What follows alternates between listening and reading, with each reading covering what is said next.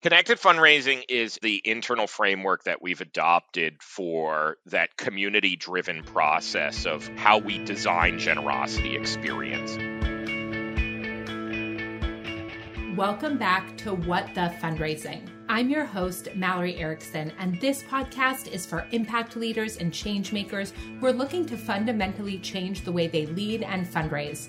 Today, I'm interviewing Tim Sarantonio Tim is the director of corporate brand at Neon One, and in this episode, he shares his insight into the sector and the new Neon One CRM elements that he is particularly excited about.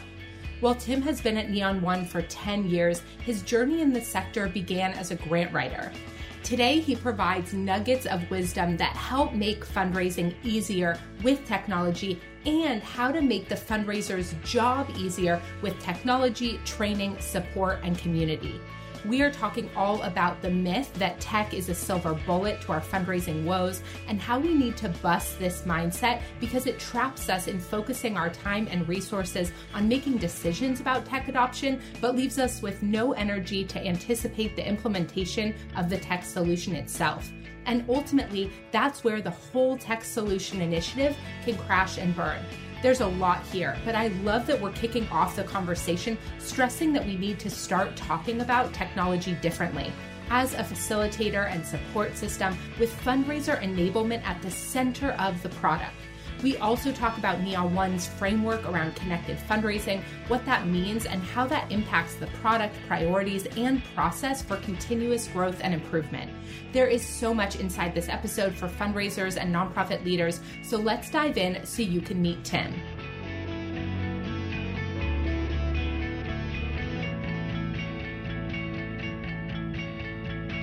Welcome, everyone. I am so excited to be here today with Tim Sarantonio. Tim, welcome to What the Fundraising. Well, welcome and thank you for having me, Mallory. I am a fan. I'm starstruck to be on here, actually.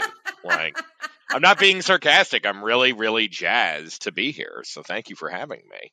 Oh, I'm really excited and I'm excited for everyone to get to know you a little bit better and Neon One. So, why don't we start with you just giving an introduction to yourself? What brings you to our conversation? What brought you to Neon One? And then we'll go from there. Well, I have a little bit of an interesting history personally, but I think what's similar to everybody else is that that's the same for everybody, that mm-hmm. they all have a weird story of like how they got into fundraising. And so mine was I thought I was going to be a labor historian, and I did everything that you're supposed to do when you go to academia, which means you put yourself in debt and you write articles that no one ever reads. And so I thought and did everything that I thought I should be doing. I lived in Ireland and got a degree in post colonial theory. Then I went to Columbia University and got a degree in history and education. Then I moved to Chicago because I thought every single program that I wanted to get a PhD in was in the Midwest. So let's get ready for cornfields, basically. And then I didn't get into any programs. And my dad flew out to Chicago in 2008 and said, You got to get a job. I said, Well, I don't know what I'm going to do. I had an identity crisis and I still want to help people. And I still love that kind of grassroots idea of the workplace being a healthy way that people can create value and build movements and community. So I stumbled into a grant writing position for a day labor center in Chicago. And as I mentioned, it was 2008. So there stopped being grants. So I pivoted to individual fundraising and did that for a few different jobs. I'm obviously giving the very abridged version of this, but after working at a few different organizations, including one of the kind of earliest Blackbaud users, so it got me introduced to tech then and mm. the possibilities of what technology can do for fundraisers, but then also introducing a lot of the weird things that certain technology companies structure their ways, specifically around streamlining connections of different stuff. So an opportunity opened up at Neon One. That was 11 years ago. And my position and role and the company has changed significantly. But that core idea of building that larger ecosystem around generosity experiences has always been in the DNA of what we do. Mm. And we can get into that more specifically, but that's my story a little bit.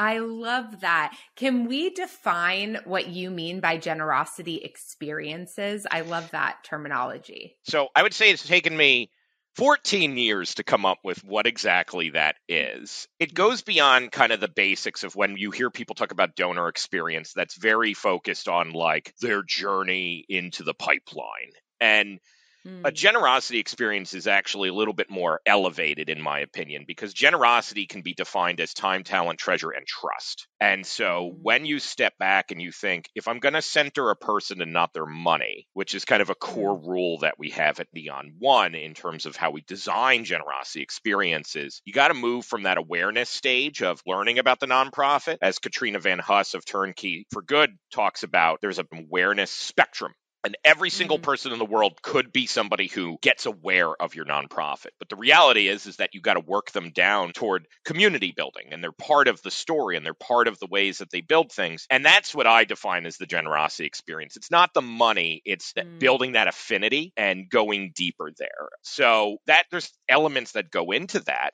but it's kind of that nice hybrid of marketing and fundraising when you get down mm. to it is, is mm. kind of that high level too long didn't read of it I love the way that you all think about the experience of the donor, but also of the fundraiser in a much yes. more holistic way. And a lot of that has fallen under this terminology of connected fundraising. Yes. So, can you describe that intersection for us? Like, what is connected fundraising and what does it look like from the donor experience? But what does it look like from the fundraiser experience to be fundraising in that way?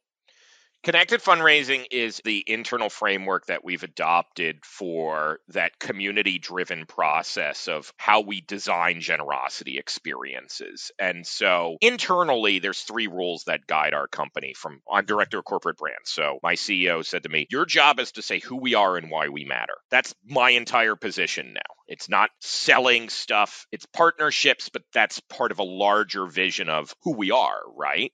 Like mm. being able to work with folks like you is part of that story but ultimately it comes down mm. to three rules first rule focus on people not money i think it's a powerful rule because when it comes to fundraisers, tactically it means am I making decisions that are focused on extracting money out of somebody's pocket or am I designing something that mm. to move it from a situational gift into an identity based gift with the donor? That's rule number 1. Rule number 2 is focus on the connection of the experience. Is there friction? Hmm. Is it easy for somebody to give to you? If you've put a QR code in your appeal for instance, to drive them to a donation mm. page? Is it a general form or is it something that's specific to the appeal that you've sent a direct mail campaign about? Mm. As an example, I use this example. Remember the owl from the Tootsie Pop commercials? Yes. The average donation time for an online donation in our sector is four minutes. And that's for the people who convert. I believe that's classy data. Wow. And so it's definitely not as quick as the e commerce metrics that are coming out now, which means that those are the people that actually finish the donation. How many don't? Mm. And we have a leg up on e commerce when it comes to the tech side because psychologically, people want to give. They'd rather actually mm-hmm. give than buy crap. And so by focusing on the connection of that experience, the owl part is how many donors kind of get fed up and want to bite into the center of and get to the Tootsie Roll. And if you make it that it's too many licks and they're going to get really annoyed, then they might either just not even finish or they're going to bite it and miss the full experience. So if you can design it mm. where that kind of psychological payoff of the gratitude that they are going to feel from you, that's going to be powerful. And then that leads to rule number three, which is technology can be an accelerant to that.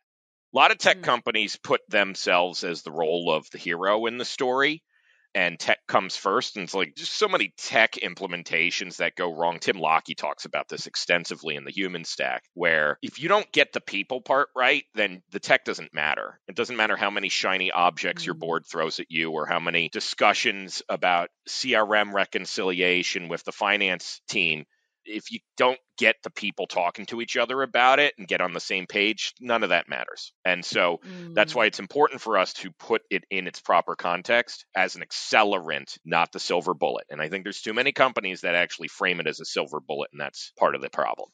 There's so many things you said that I want to dig into with you, but What's yep. really interesting to me about that last piece around sort of removing the tech from the center of the story and recognizing it as a complement to the core drivers and needs of both the fundraisers and the organization and the donors, I think is really interesting and probably honestly helps with expectations around implementation because yep. I feel like when folks have that silver bullet mentality around a tech solution, they spend all of their energy in the decision making or the adoption yep. of the tech yep. and they don't really anticipate the implementation of that tech at all. And so they aren't allocating time or resources to the sort of onboarding implementation, building in those processes into their system because they thought, well, if I just get that, it's going to solve all my problems. And so I think that's a really important mindset shift for everyone because I really believe that's where a lot of the tech implementation fails. We just launched our new Neon One Academy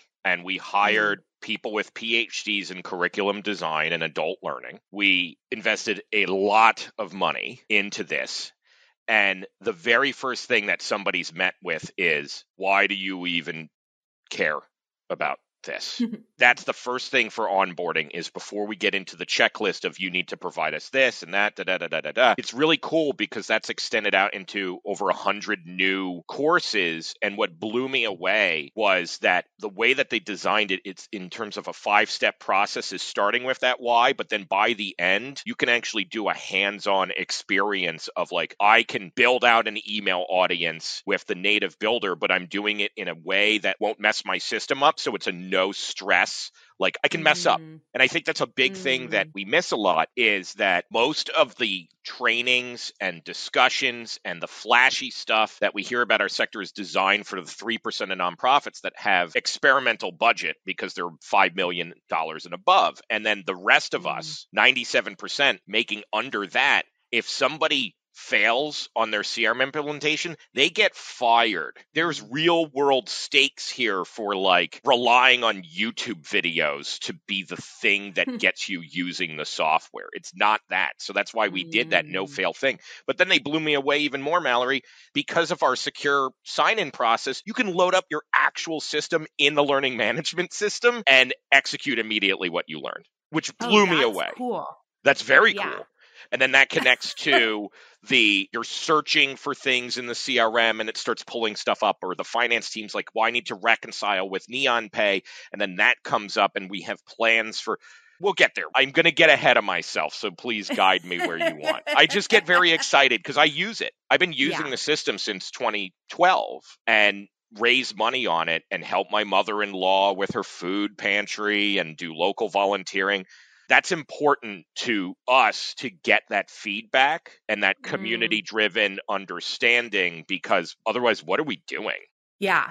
There's another word that you said that I know you and I have gone back and forth on a little bit that I'd be curious to dig into, which is friction or mm-hmm. frictionless and mm-hmm. when friction is important and when a frictionless experience is important. So you talked about the yeah. need for a frictionless experience at the decision point, which I totally agree with. When once a donor has made a decision to give, I yep. think from then on out, we want it to be as frictionless as possible. And that's where tech can really step in. And then I know we're also aligned here around when friction is actually an important component of the dialogue with donors. And recently, one of the things I realized is that we've talked about friction in terms of the storytelling arc or when people are yep. deciding if they're yes. in the right place, if they're with your organization. But another thing I've realized recently is that one way I think we take the frictionless conversation too far is in major donor or large donor conversations. Like yes. when somebody proposes a restricted gift, for example,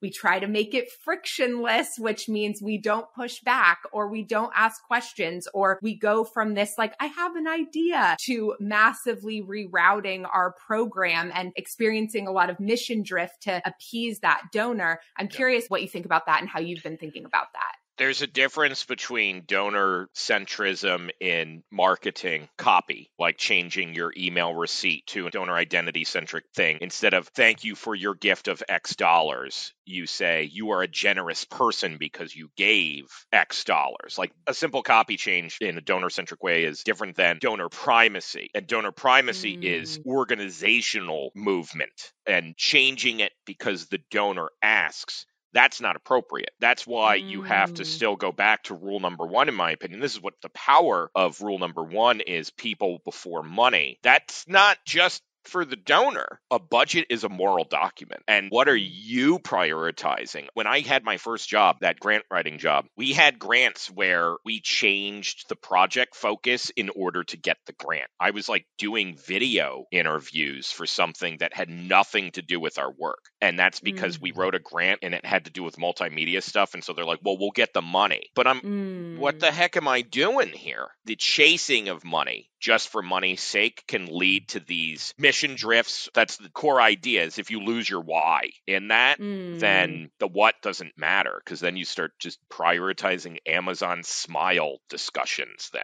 it's like, what are we doing? Oh here? my God. Don't even get me I know we don't have enough time for that. don't, don't do it. That's the too long didn't read. Get it out of it. Get, stop talking about it. yeah. You're probably well, going to get more really money out of Mackenzie Scott than Jeff Bezos with Amazon Smile this point.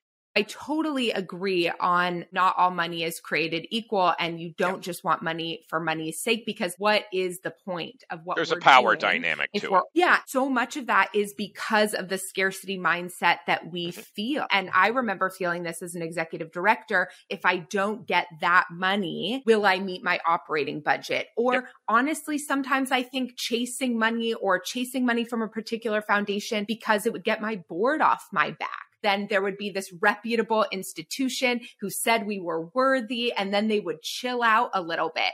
I think connected fundraising offers a really important framework though on playing the long game. How do you all think about helping your folks avoid that scarcity mindset or when they feel that fear around playing the long game, not just going for that next shiny object? And what role does that play, do you think, in helping fundraisers sort of focus on the right things?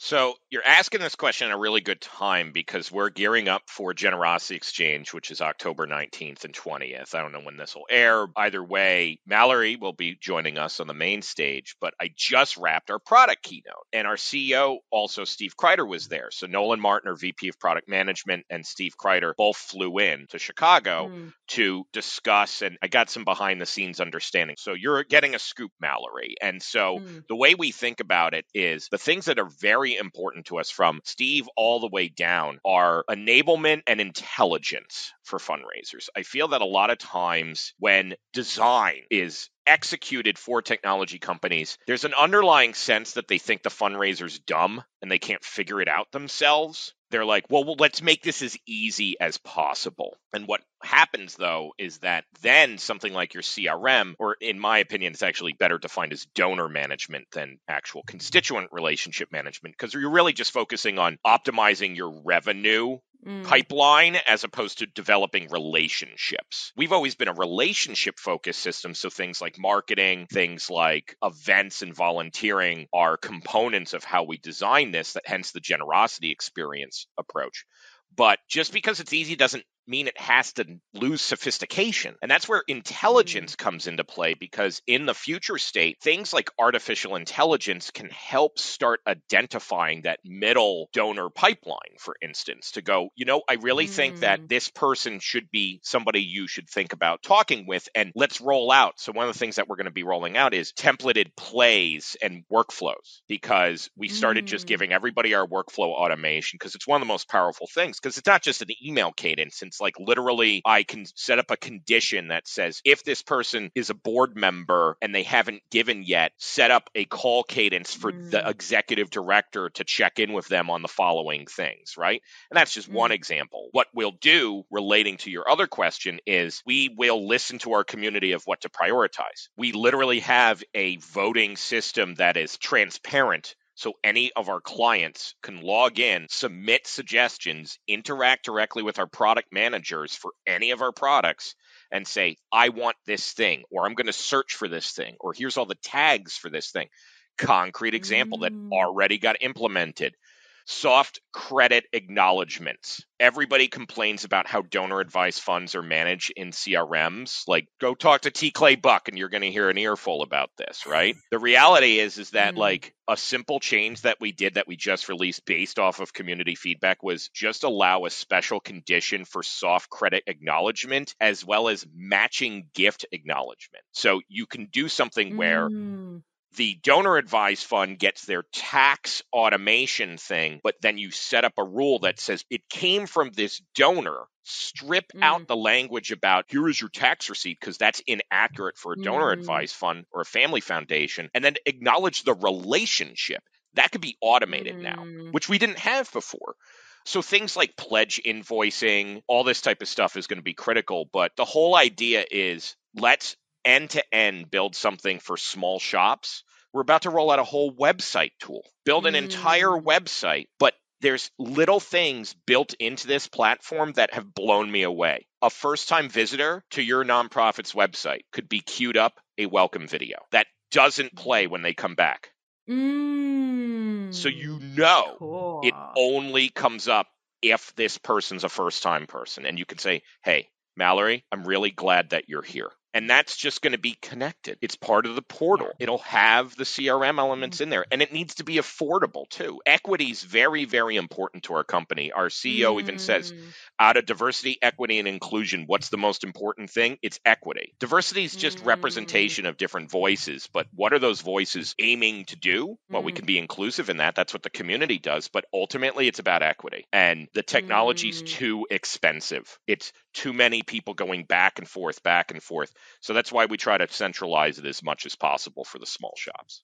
I love that. And I'm so excited to hear about those developments and mm-hmm. really appreciate the way that you guys are listening to fundraisers in the way that you're thinking about your design and the different elements that you offer. So thank you so much. I am really excited to be speaking at Generosity Exchange soon. And I'll make sure all the links are below for folks to grab and learn more about Neon One and be able to connect with you on LinkedIn and follow along. So you're always Please. posting really helpful advice as well. So thank you thank so you. much, Tim. Thank you for having having me. This was an absolute pleasure.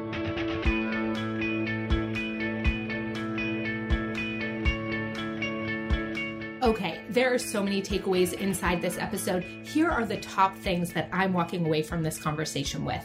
Number one, always look at technology as a tool to make fundraising easier, as an enabler, not a silver bullet. Number two, shift your focus from money to people. When you focus on people, you build relationships, making it easier for you to invite them to invest in the organization and the work you are doing together. Number three, in fundraising, you can focus on donor centrism in your communications and marketing.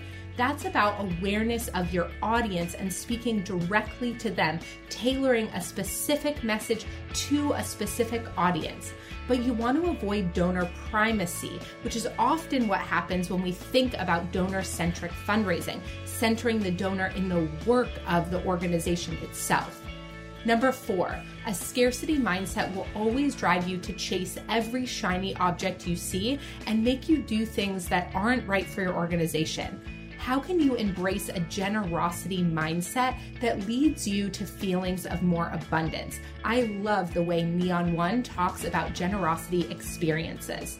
Okay, for additional takeaways and tips inside this episode, head on over to malloryerickson.com backslash podcast to grab the full show notes and resources now. You'll also find more information there about Tim and Neon One and Generosity Exchange, Thank you for spending this time with us today. If you enjoyed this episode, we would love it if you would give it a rating and review and share it with a friend. I am so grateful for all of my listeners and the good hard work you're doing to make our world a better place. And if you miss me between episodes, stop by and say hello on Instagram under what the fundraising underscore. Have a great day, and I'll see you tomorrow for another episode of The People Behind the Products.